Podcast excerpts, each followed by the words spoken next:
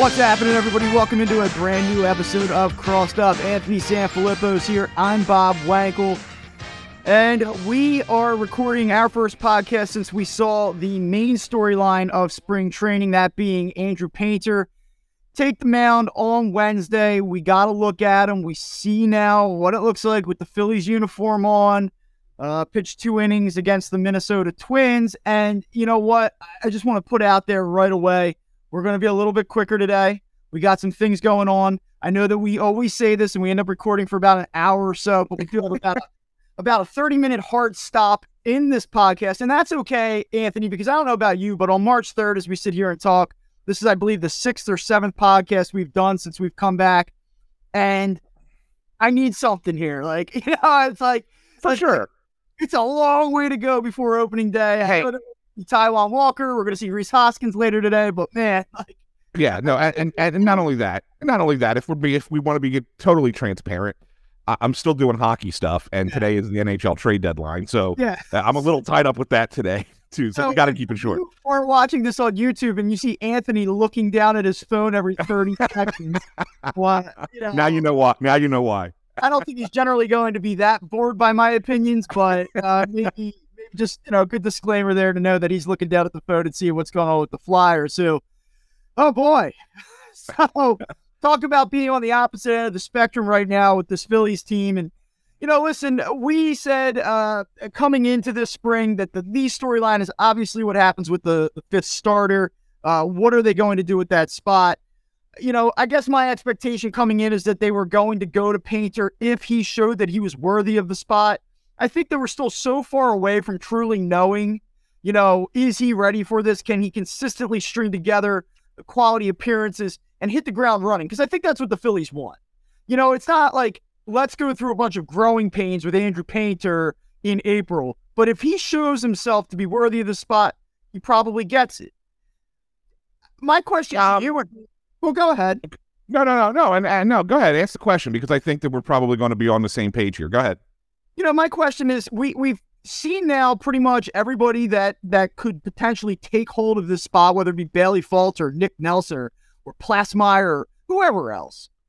Do you really think at the end of the day any of these guys are are going to certainly they don't present the upside that Painter does, but like do any of these guys really excite you?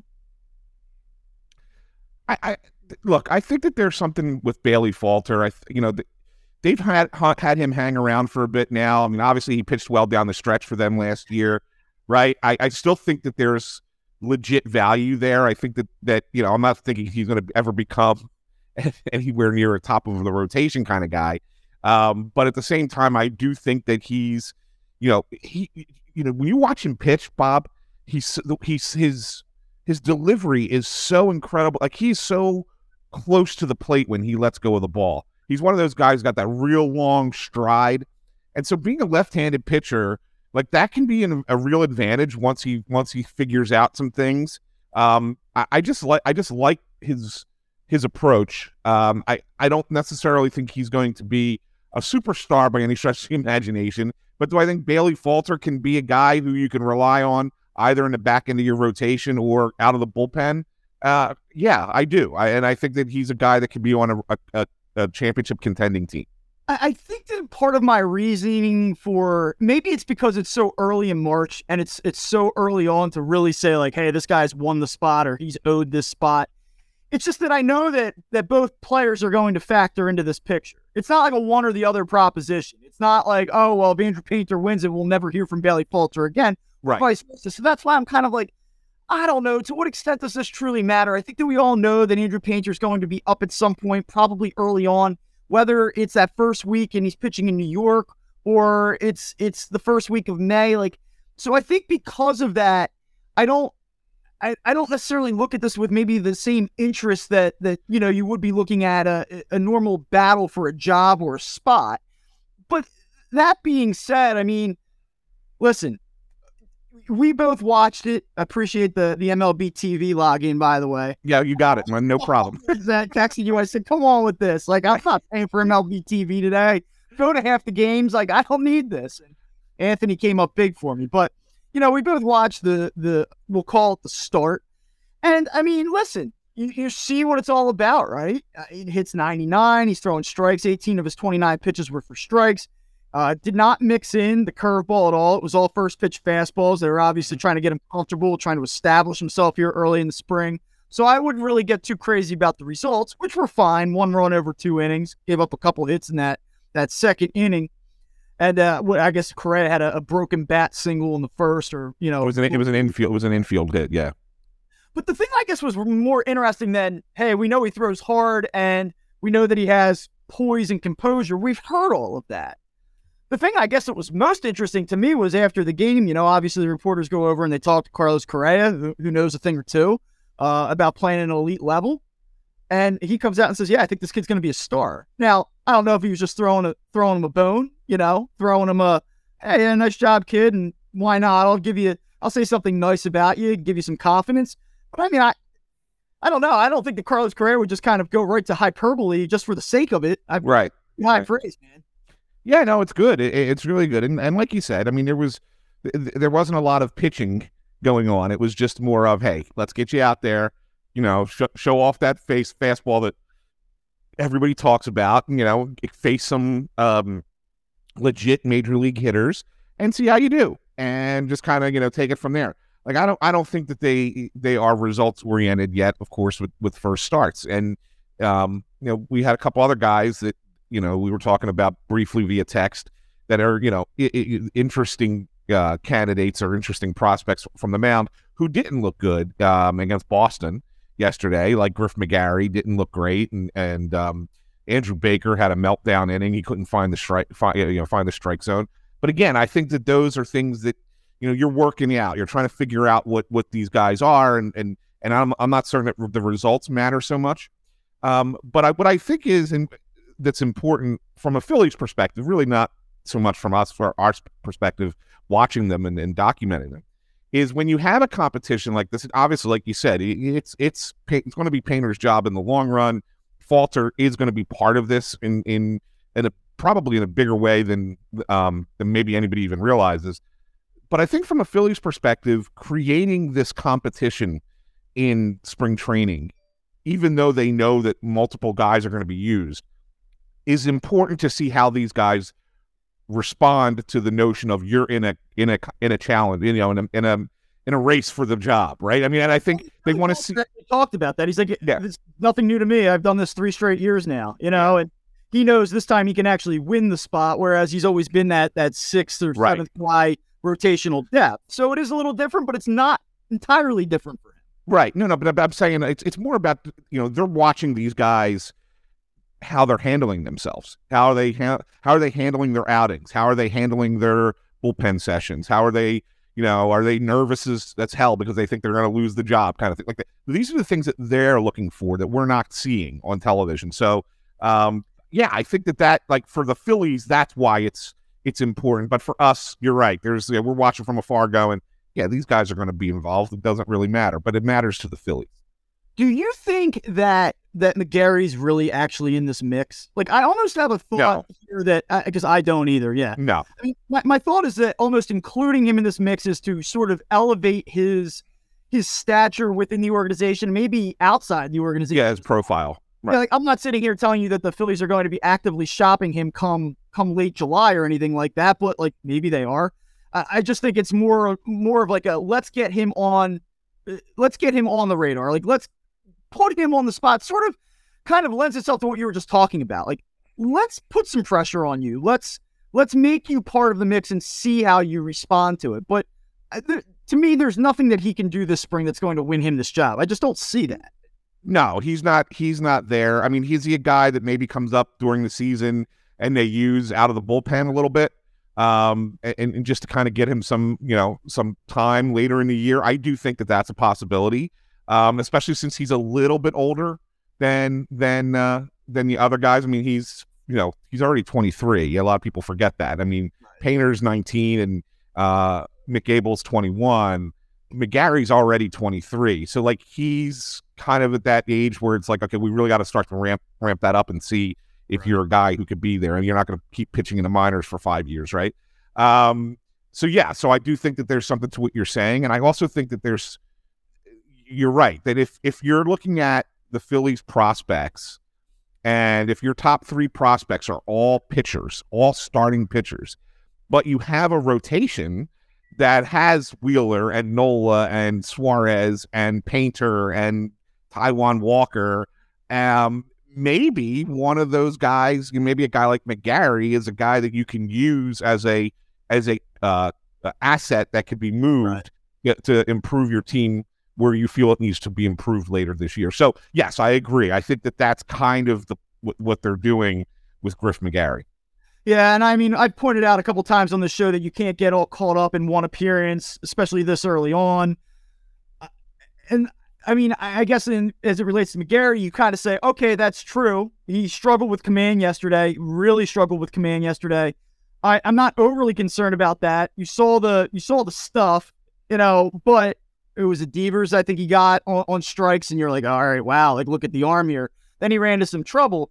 But then you kind of correlate it back to what you saw from him last year. And as good as he was with the strikeout stuff, I mean, you're talking about five and a half walks per nine in the minors last season. So right. to see him come out and really kind of not really have, I, I would say, any command is, is somewhat concerning. Now, Rob Thomson talked to reporters yesterday after that appearance and said, listen, I've watched him throw uh, bullpens. I've watched him throw live BP. He's been in the zone with all of his pitches. I'm not concerned about it. You know, again, what's he really going to say? You want to see how he responds, though. It's it, to me, it's like okay, again, you can't make that that generalization or you can't make that conclusion, but you have to at least pocket it and say like, I watched that. Now, how are you going to respond?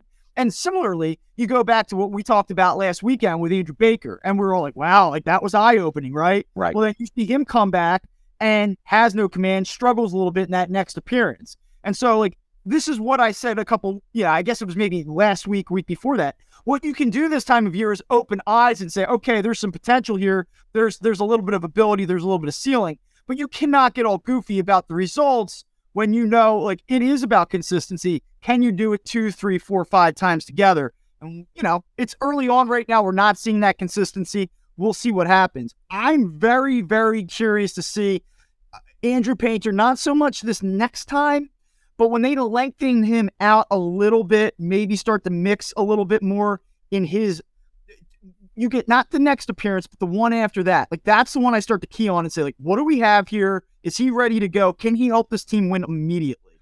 Yeah, I, I think his next appearance is Tuesday. Um, and I'll be there uh, against against Tampa. Um, and then the one after that, I believe, is the following Sunday against Toronto. If I'm if I'm mapping it out correctly.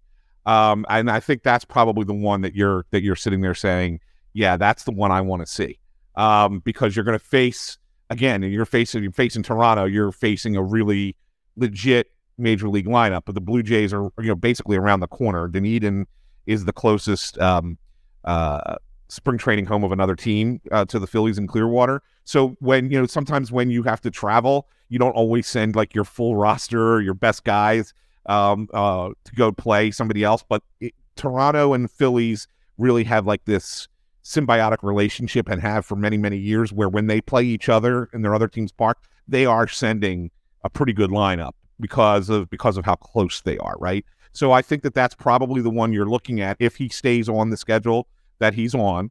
Uh, that that Toronto game on March 12th is the one that you're going to be really kind of interested to see because he's probably going to throw you know, four innings that game. If that's probably the plan, let's get him to throw four innings and see what happens um, against a really good lineup. So that will be the one that that I think everybody will be keeping their eyes on.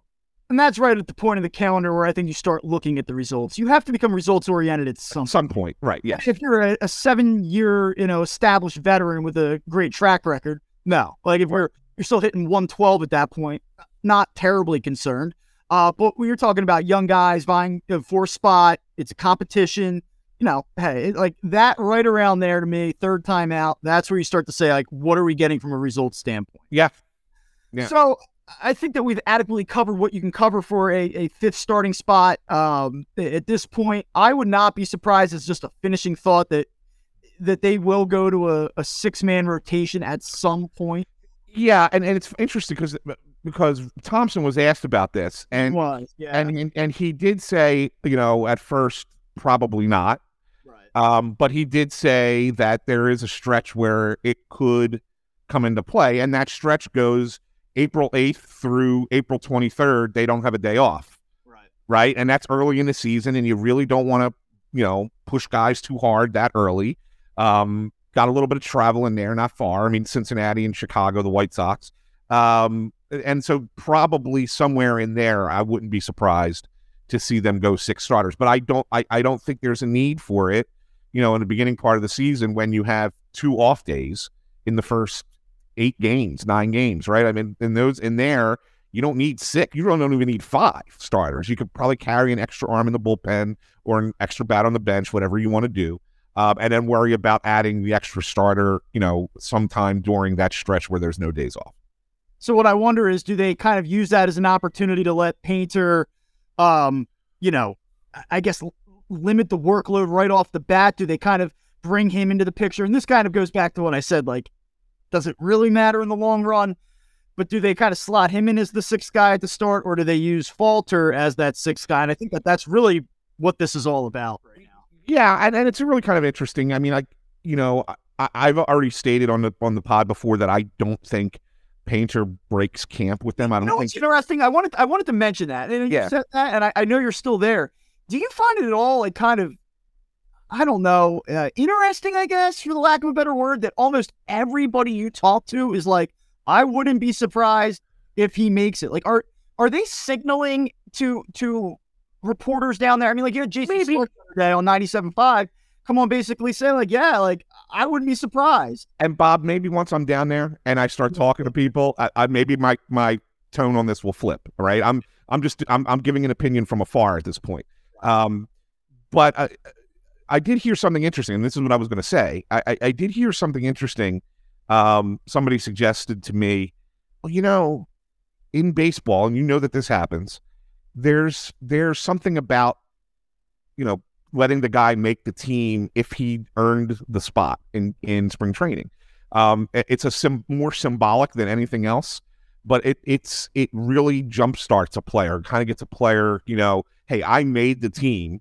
I beat out veterans for this spot, and maybe he does get sent down again or whatever. But to send him to Texas on the roster, there's something to that, right? And so I'm thinking about it. I'm saying maybe maybe that is something. Maybe that's something for a 19 year old kid. Maybe that's a big boost. Yeah, do the Phillies want to say like this kid is a 19 year old made the team out of spring training? Like to to see that about him, like he's the one guy. Like we talk about how conservative the Phillies are with prospects. Right. Be the guy that not only bucks the trend but bucks the trend to that degree. I mean, that would be quite an honor. You know, Right. attached to this kid. Right, and it, and like I said, he doesn't even have to play. He he could he could just be with the team for that first week, not even see see the mound, get sent down, and then brought back up when they need him. You know, during that stretch in April.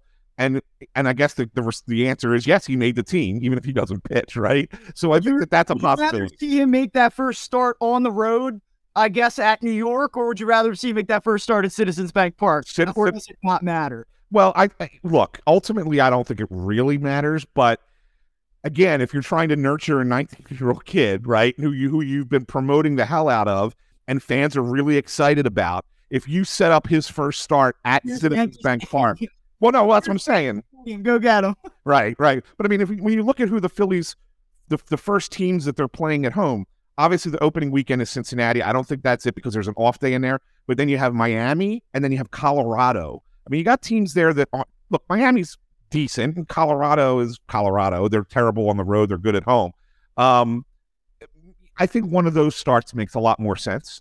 And and you get him in front of a crowd that's excited to see him and will support the hell out of him. And if he has a good start, they're giving him a standing ovation, and this kid's going to be like, you know, it's gonna it's gonna mean the world to him, right? I mean, so I I think that's probably a better plan than than trotting him out in a in the in the Bronx, you know, with with the crazy Yankee fans. I would say that is not an ideal scenario whatsoever. But I, and as one more thought on him, I mean, the one other takeaway that I guess I came away with on on Wednesday was like he, and you've heard people say this, he does not look like he's 19 years old. Like he is not built like a 19 year old. He does not look like a 19 year old. Yeah. He certainly has uh, composure far beyond that of what a 19 year old would have on the major league mound. Um, it's it's so interesting because this team is a World Series contender. This team is a a viable postseason threat, and even if he isn't ready, they like they still can be. Yeah. But like it's not like, oh my God, the Phillies fate, at least not right now, at least not in theory coming into the season. It's not like the fate of the Phillies this season in 2023 rests entirely on his right shoulder. Correct. I, I just look at it and it's just so, so interesting because if this guy can be if he can even scratch the surface of what people think he can be and he can do it right away, I it really I think just changes the whole way that people think about this team. If you go five, six deep in this rotation to that degree, like you we've hinted at this. We're not making pre- predictions yet. We haven't really talked about the projections, but man, it would be a game changer. Yeah, no, it would. It, it really would. It, it, you should be excited about Andrew Painter. The Phillies should be excited about him. The fans should be excited about him. And yes, they they should temper their expectations to say that this guy's not coming in to be like a, a savior or or to really kind of say, well, he's going to be the difference between you know getting to the World Series and actually winning it. Um, it's it's a lot to ask of a of a 19 year old kid. And even if you look back at the the starters who um, had great careers who get, did come into the league that young, those first years they were good, but they weren't you know they weren't superstar quality right off the bat. Okay. Um, that being said, I, I I think that there's reason to to have great excitement and and and look forward to this by all means, Bob. Yeah, I, I it is it's a cool thing. It's a cool thing, and it was funny. Like we broke up our day to make sure that we were able to watch two innings of of of Painter Andrew Painter. It's spring training, right? I was on a Microsoft uh, Teams meeting. I was on a work meeting, and uh, I was like, "Oh, okay, yeah, hold on." And I turned the camera off so I could pull up MLB TV next to the next to the screen. So I, I'm off I'm off my meeting, my work meeting, and then I have Andrew Painter thrown to the left of it on, on my desktop. So yeah, it was it was you definitely broke it up for sure. um, so listen, I, I guess that the other interesting bullet points before you get down there next week, we are recording this on on Friday, very early on Friday we have Taijuan Walker making his uh, spring debut or his Phillies debut too, I guess. And then we also have Rhys Hoskins who's coming back from meniscus cleanup. Uh, the first look that we'll get at him, um, or first look we'll get of him. I, I guess, like again, I'm not really, I don't really need to see anything out of Taijuan Walker today. Like, there's no result that would make me go, wow, yeah, you know, or or really give me significant concern. Rhys Hoskins, um, are, are you confident that he will in fact be ready to go? I mean, it seems like the fact that he's he's getting live game action this soon, only a few days later than everyone else, kind of would signal to me that like, yeah, this isn't really a big concern. Um, any potential lingering effects here? Well, I mean, you know, he did have knee surgery. I mean, granted, it was a what was meniscus, right? So it wasn't um uh like a major reconstruction or anything like that. Um, as someone who's had that surgery before, I can tell you, and I was young when I had it, so it wasn't like I'm, you know, in my 40s when I had it, but um, it, it, it's still about a month, you know, of, of before you really start to feel yourself again. Um, you know, he had the, the surgery earlier. He's been working out. I mean, he's beyond, he's to the point where he can play games now. Um, yeah, I mean, I, I think that there's a chance you you look at a guy and say, could he potentially start off a little bit slower, you know, or maybe maybe he's going to uh, DH a couple times more in the beginning of the season, and and, and somebody else will play some first base. Um, I think that's a I think that's a real possibility, Bob.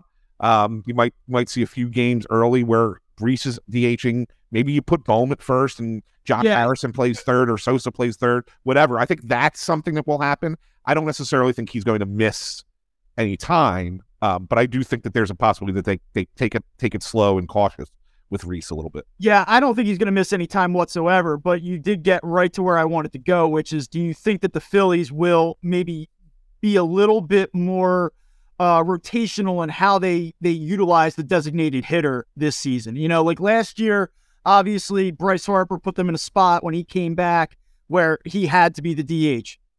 Understandable.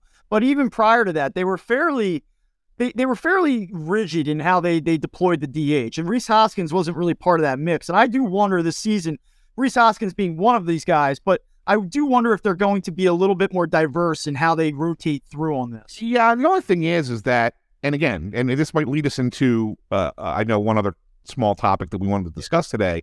This might lead us into Kody Clemens a little bit. So you really didn't have a great first backup first base option, right? I mean, Realmuto can play first base if you want to, you know, give him, yeah, give him a break from behind the plate. Bohm can play first base. He's not great at first base either.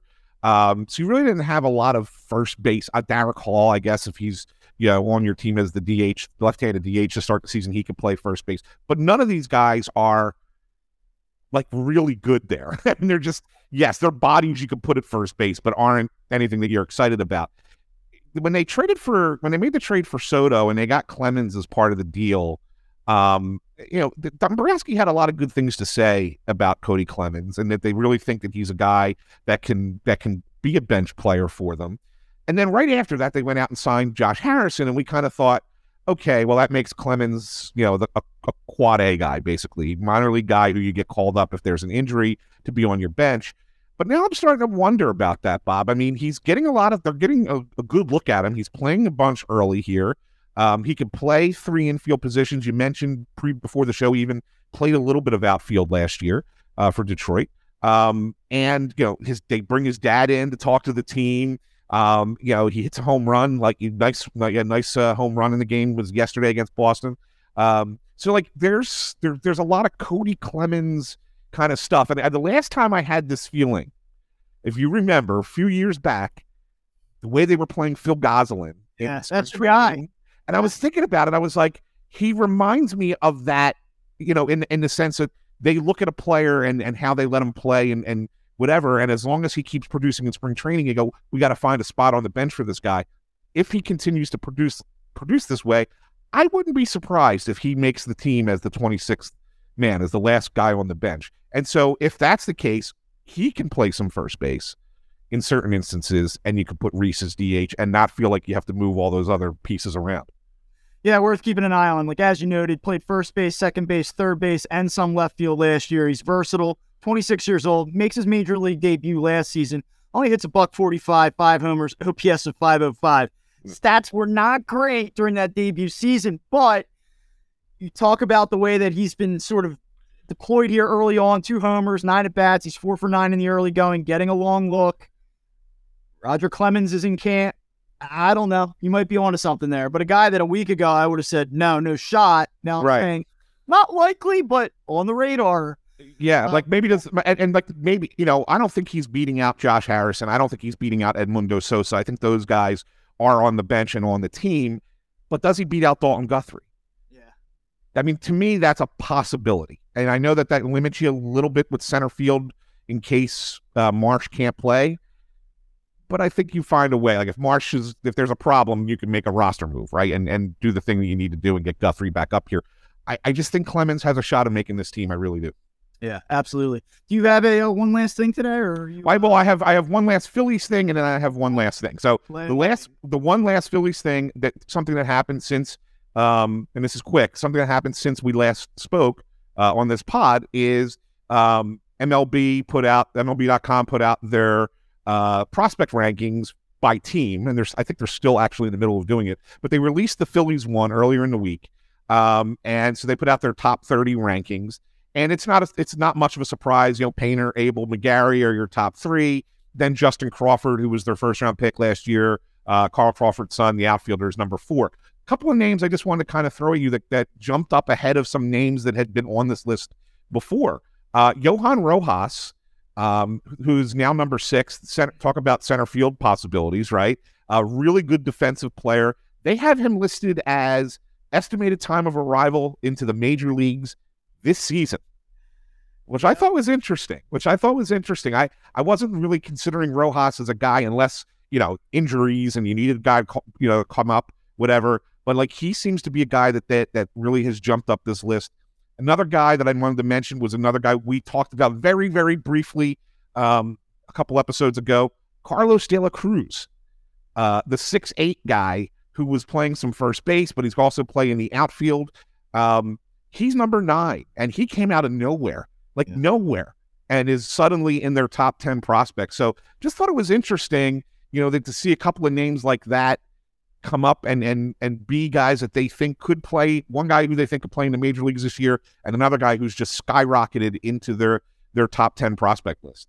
Yeah, it's funny you brought that up. I mean, looking at Rojas, I don't know that he can hit. I don't know that that he would be able to hit for this team at a even a consistently mediocre level this year. Yeah. But if they get jammed up with center field and they just say, you know what, we have a deep lineup, we're strong, we need to, as your son has suggested in in previous episodes, Brandon Marsh is actually really built for a corner outfield position they really wanted to go all in defensively in center right now. I mean, he could step in and do it and probably yep. play at a, an elite level. So, you know, I don't, I don't know that we'll see him in 23, but things get a little weird out there. It's very possible. Yeah, I just thought it was interesting. Now, again, when you see that they say that you know X estimated time of arrival 2023, they could also be looking at it and saying that could be a September call up, right? I mean, and that and that's part of 23. Okay, so it's we're not saying touring the season, um, but yeah, I just thought that those two names were the ones that stuck out to me uh, on that on that prospect list of, of being where they're at. So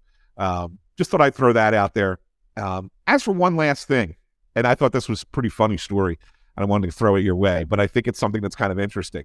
Um, so Minnesota was playing Tampa down in spring training. I don't know if you saw this, um, but the PitchCom device that um, uh, the catcher from Minnesota, Tony Wolters, was was using was so loud that the Tampa Rays hitters could hear every pitch that was called.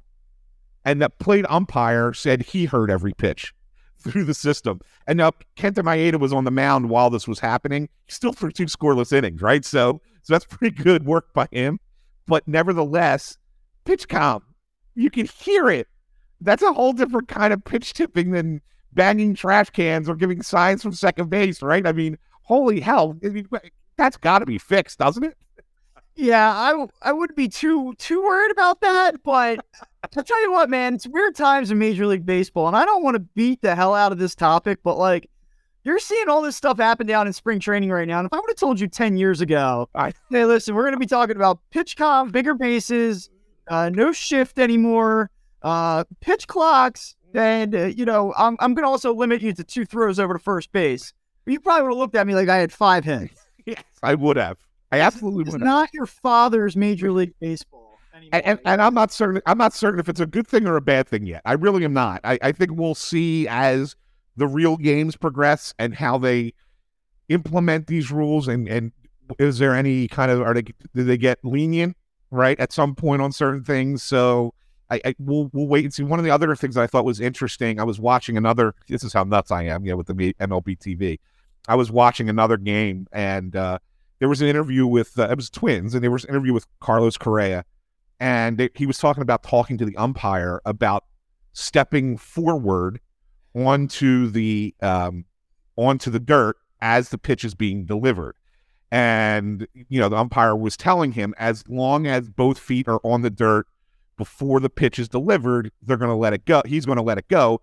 Right. He said, but there are some umpires who will tell you, no, it has to be on the delivery. So, like, baseball's got to figure that out, right? St- stupid things like that. Like, you know, the guy is, infielders like to step forward to get into position as the pitch is being delivered. We know this, okay?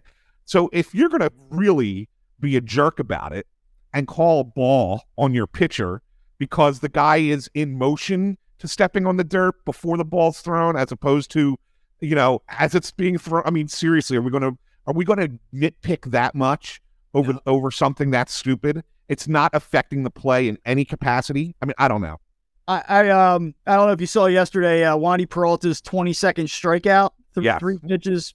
yes. And I, I, will say, like, I, I, just like we talked about earlier with Andrew Painter, you know, I like looking at mid March, that third week of March, the results matter. It's kind of how I'm looking at these rule changes too. Yeah. You know, if we start to see by the, the back end of this month, those last two weeks leading up to the start of the regular season, there's still all of these, um, you know, all of these issues, all these talking points. Every game, there's a new thing. Like that's when I'll start to say, like, oh wow, like this might have a a real impact, especially those first few weeks of the season. My favorite line of all, and we'll wrap it with this, was after Wheeler's start um, and they try to get him to talk about the new rules, and he was just standing there in a dugout, just shaking his head and said, "I hate him. I hate it. It's going to be bad for the game. I just hate it." And that's it. Like he wouldn't he wouldn't elaborate, but the look on his face and the sh- and just the way he was shaking his head, it was like, man, th- th- not everybody's buying in to this at all as far as the players are concerned. So it's really going to be, and it supposedly gives pitchers an advantage. And he, here's a here's one of the best pitchers in the game who can't stand them, right? So it's really kind of an interesting thing. So yeah, I think you're right. It's going to be fun to see how this uh, how this all plays out. All right. Well, for all of you folks that say that we don't deliver, that we don't do what we say we're going to do, we did it today. I five minutes over. I see you got the Flyers trade deadline. I got a ton of stuff to do. Are we recording today? And Anthony said, "Yeah, let's do it. Ten o'clock." So we made it happen. Uh, we we are here. We did it, uh, and we will talk to you on Monday uh, for the next episode of Crossed Up. For Anthony Sanfilippo, I'm Bob Wankel. We'll talk to you soon.